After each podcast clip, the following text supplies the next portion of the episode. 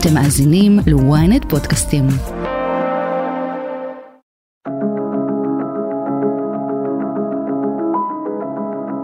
בשבוע שעבר פורסם כי לוחם נפטר לאחר שנדבק בפטריה מסוכנת בעזה.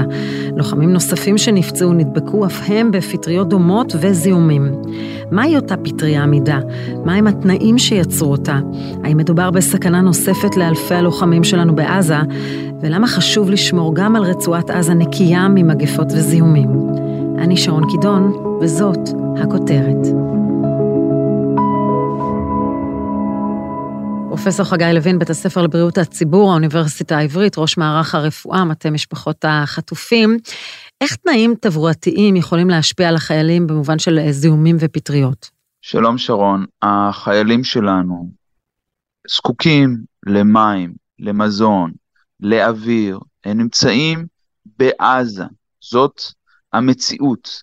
נכון שהמגע שלהם עם האוכלוסייה המקומית הוא יחסית מצומצם, אבל ברור לחלוטין, וידוע מההיסטוריה, וגם ידוע מהמציאות כרגע בעזה, שהבריאות של החיילים מושפעת במידה רבה ממה שקורה מסביבם, ולכן אם תהיינה, או כבר יש, התפרצויות של מחלות מדבקות בעזה, זה מסכן באופן ישיר את החיילים שלנו, זה מסכן כמובן את החטופים, ואני אגיד לך יותר מזה, זה גם מסכן את הציבור כולו בישראל. אנחנו רואים כיצד המים המזוהמים בעזה, אותו ביוב לא מטופל, מגיעים למתקני התפלה במדינת ישראל ועלולים לשבש אותם, זה כבר קרה בעבר, זה יכול לקרות עכשיו. אנחנו רואים כיצד אה, מחלות מדבקות בעזה יכולות בסופו של דבר להתגלגל גם להתפרצויות בישראל. אנחנו רואים כיצד היעדר הנגישות למים ולמזון בעזה יכולה להשפיע על התפרצות מחלות שבסוף משפיעה על החיילים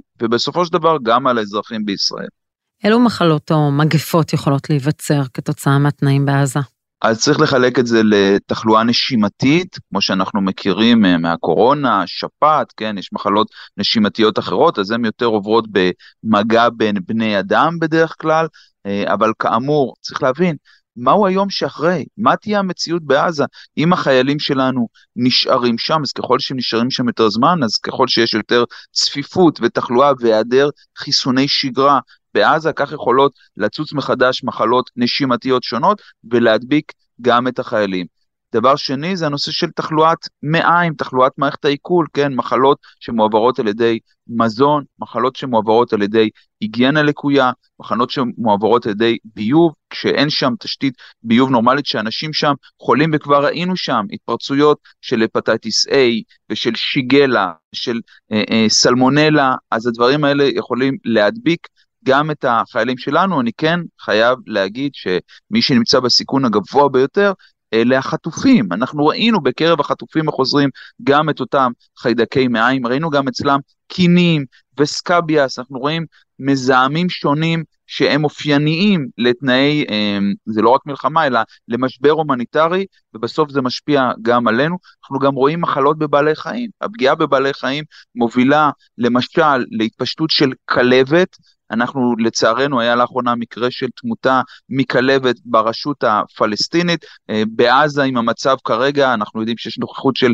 תנים וחיות אחרות, בהחלט יש אפשרות להתפרצות של מחלות כאלה, זה לא רק הכלבת, זה מחלות אחרות שמועברות על ידי בעלי חיים, אה, והסיכונים הם גדולים ולכן כבר עכשיו ולמעשה זה היה צריך להיות חלק מההיערכות המבצעית של צה"ל, צריך לראות איך בתוך הלחימה אנחנו שומרים על בריאות הצבא של החיילים ואיך משלמים על בריאות הציבור של האוכלוסייה המקומית, כי בסוף אנחנו אלה שנשלם את המחיר על כל תחלואה והתפרצות שתהיה בעזה. לחורף יש גם משמעות אה, לתחלואה?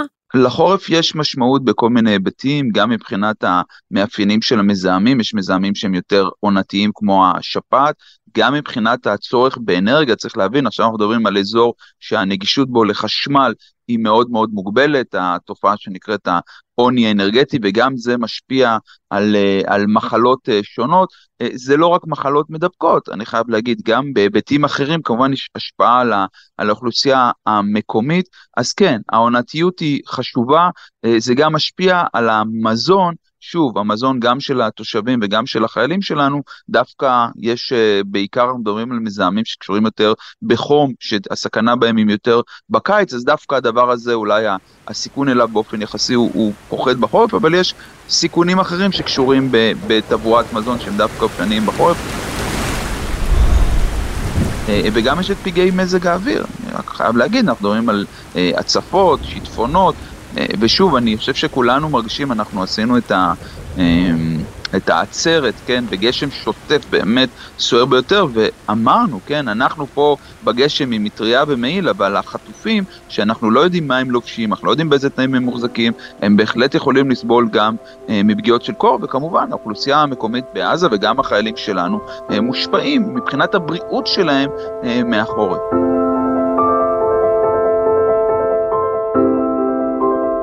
אז הסכנות הבריאותיות שניצבות בפנינו בעקבות המלחמה יכולות לפגוע לא רק בחיילים, אלא גם בעורף. אבל עד כמה הזיהום הפטרייתי מהווה איום ציבורי. כבר נמשיך, אבל לפני זה, מזכירים לכם לעקוב אחרינו באפל או בספוטיפיי ולהצטרף לקהילת הכותרת. חלק מהרעש הציבורי בעקבות החשש ממגפות קיים גם בתוך מסדרונות בתי החולים. דיברנו עם פרופסור אייל לשם, מומחה למחלות זיהומיות במרכז הרפואי שיבא, שמתמודד עם חלק מהפצועים שקיבלו זיהומים בקרבות בעזה.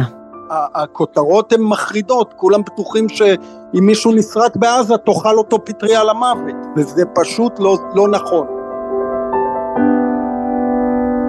אני עכשיו במחלקת אה, חוזרים לחיים. והמשפחות בחרדה, מספיק שהדבר הכי נורא קרה, דפקו להם על הדלת. עוד לשמוע על איזה פטריה שתאכל להם את הילדים, שזה פשוט לא נכון. יש פצועים קשים, מורכבים, הפצע הוא מזוהם בהגדרתו, נמצאות שם פטריות שהאמריקאים תיארו כבר לפני 20 שנה, אנחנו יודעים שזה קורה, אנחנו מכירים את זה, יש לנו תרופות בשביל זה.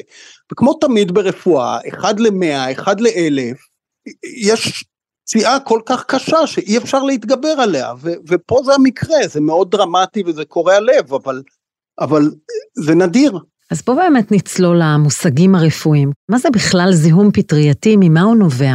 פטריות הם מיקרואורגניזמים, יצורים שחיים בכל הסביבה. הם אה, נמצאים באדמה, הם נמצאים בכל החומרים שמקיפים אותנו באופן אה, טבעי. כאשר אה, מתחוללת פציעה קשה בסביבה מזוהמת, בסביבה טבעית, לדוגמה בסביבה שיש בה אדמה, יכולה להיכנס פטריה מהאדמה אל תוך הפצע וכך מתחולל זיהום פטרייתי בפצוע. האיגוד למחלות זיהומיות יקיים השבוע דיון חירום על הפטריות הללו יחד עם המומחים לאפידמיולוגיה מצה"ל. מדובר בפטריות וחיידקים שלא מוכרים לנו? האמת היא שאנחנו מכירים היטב זיהומים פטרייתיים בפצועים מסוג הפצועים שאנחנו מטפלים בהם במלחמה האחרונה. אה, לא זיהינו פטריה או פתוגן שלא פגשנו בעבר, ואנחנו מנוסים מאוד בטיפול בסוג זיהומים הזה.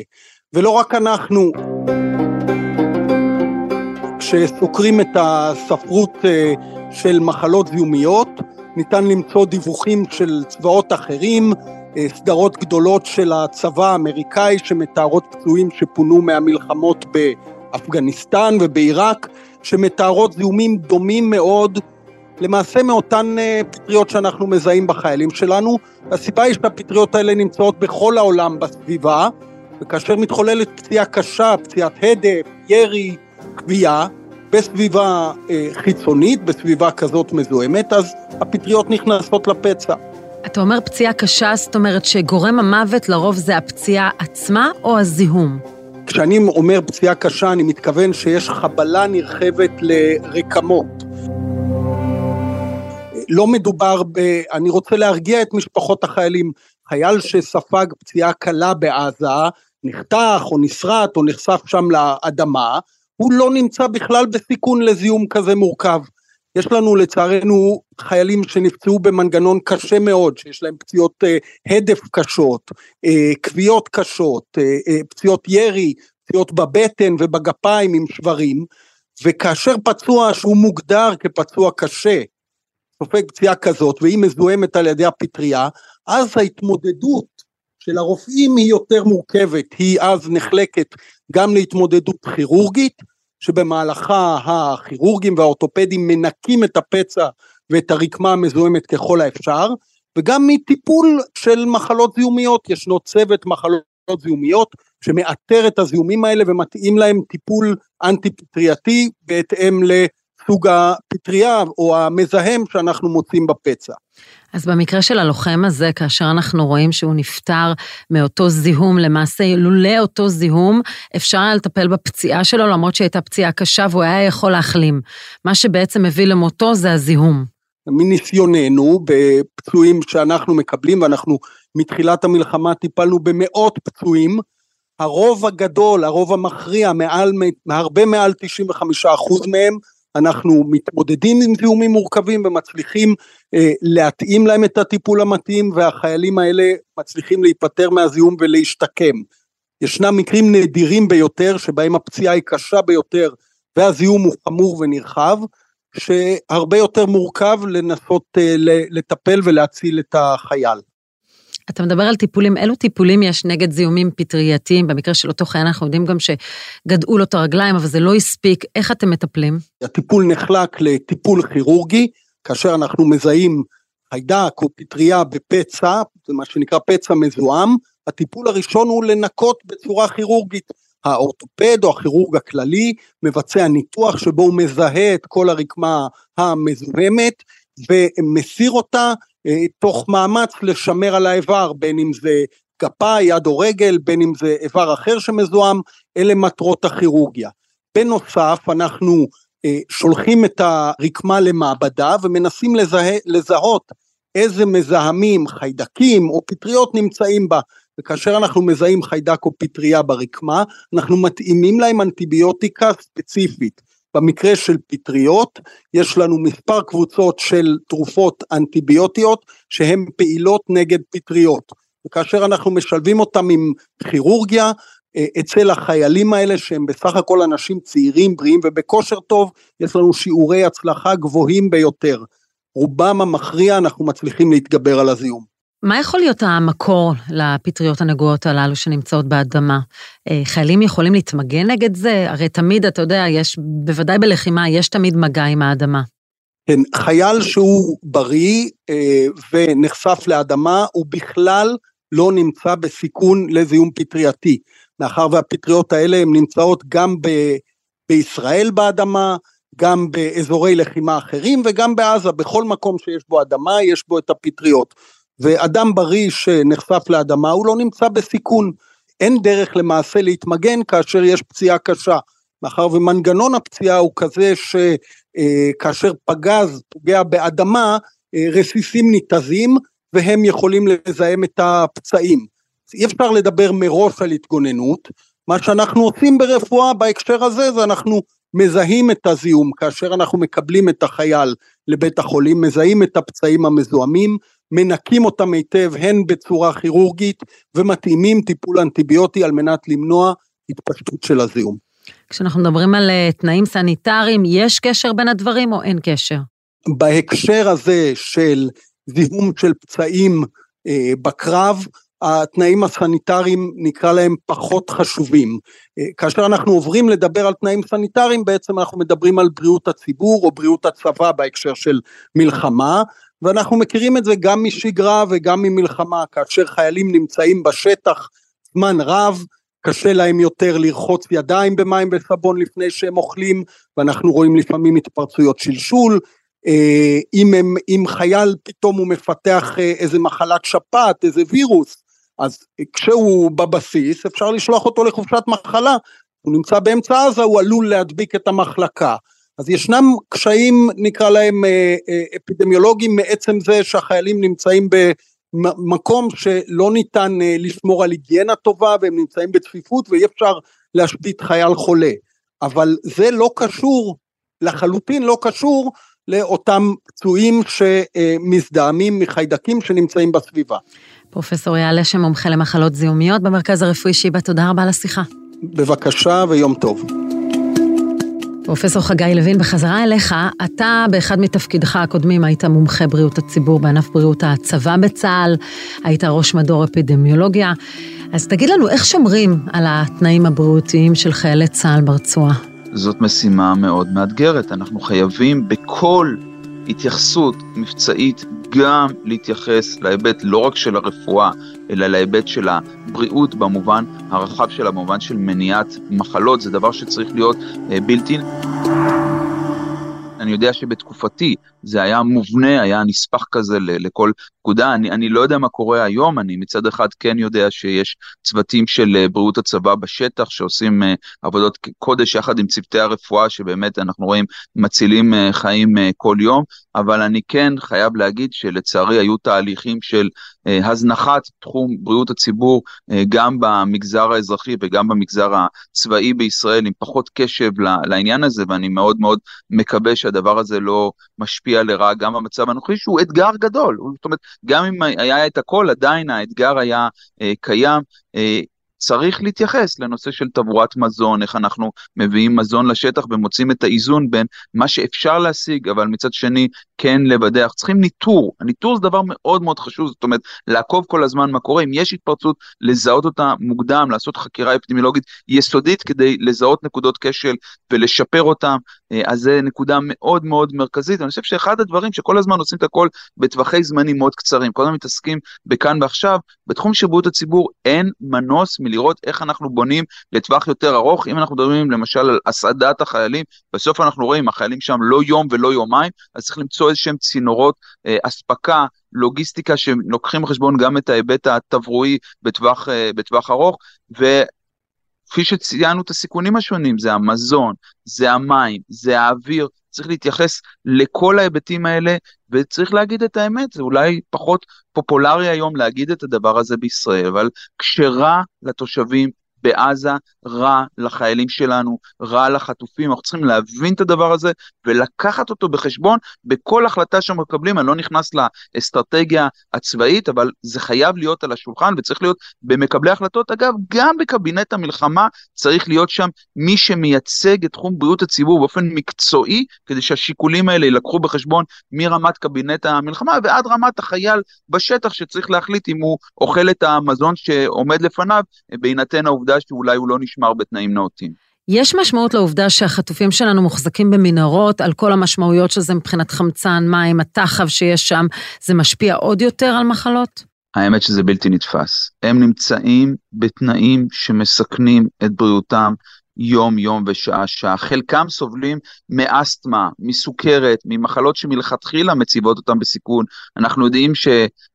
אנחנו יודעים גם כמה אנחנו לא יודעים, כן? אנחנו יודעים שהתנאים שם מבחינת, כן, ריכוז חמצן נמוך יותר, אנחנו יודעים את הדברים האלה לא מתוך תיאוריה. אני ראיינתי חטופות משוחררות ושמעתי מהן על תנאי החיים, גם המחסור במזון, גם אה, מים מזוהמים, גם אוויר מעופש ומסוכן, גם בפועל רבים מאוד מהם נדבקו בתחלואת מעיים, בחיידקים ווירוסים מסוכנים, חזרו גם עם בידוד שמצאנו מחלות שכבר אה, מזמן לא, לא ראינו בישראל, גם עם קינים וגם עם גרדת.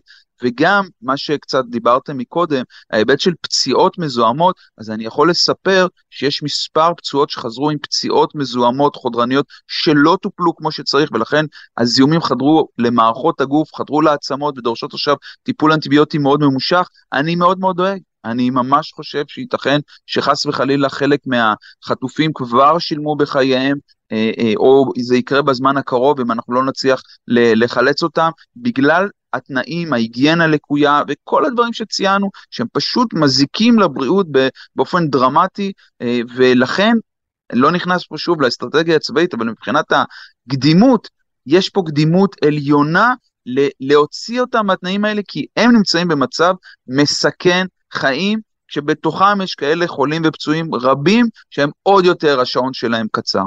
אנחנו יודעים שגם הועברו עשרות אלפי חיסונים לחצבת והדמת לרצועה ממש בעת הזו, אה, דרך קרן יוניצף של האו"ם.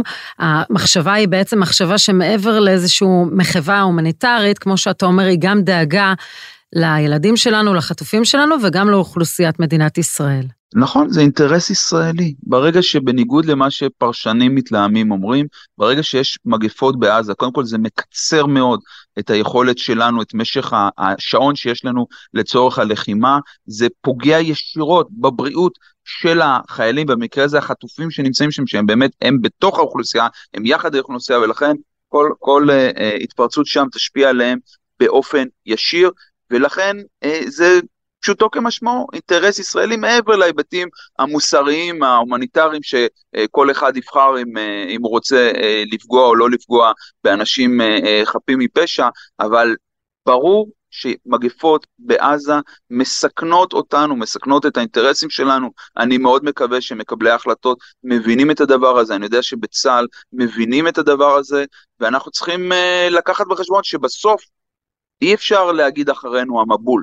בסוף אלה השכנים שלנו, הם גם יהיו השכנים שלנו גם אחרי המלחמה, ואנחנו צריכים להבין שלחיידקים ולווירוסים אין גבולות. אם יש פגיעה בתשתיות חיוניות בעזה, בסוף זה גם פוגע בבריאות הציבור בישראל.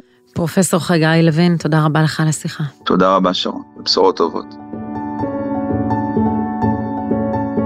ועד כאן הכותרת להפעם. אם עדיין לא נרשמתם לעקוב אחרינו באפל או בספוטיפיי, כדאי לכם. אתם מוזמנים לדרג אותנו, להגיב לנו, אנחנו נשמח לקרוא. את הכותרת אפשר למצוא גם באתר ynet או באפליקציה בנייד וברכב. ואם הגעתם עד פה, אתם מוזמנים להאזין לפרק נוסף שלנו על הבסיסים התת-קרקעיים בהם החטופים שלנו מוחזקים. חפשו את הפרק מנהרות הטרור שהפתיעו את צה"ל. תחקיר הפקה ועריכה, גיא סלם ועדן דוידוב, סאונד, נדב ברכה. אני שרון קידון, שמרו על עצמכם.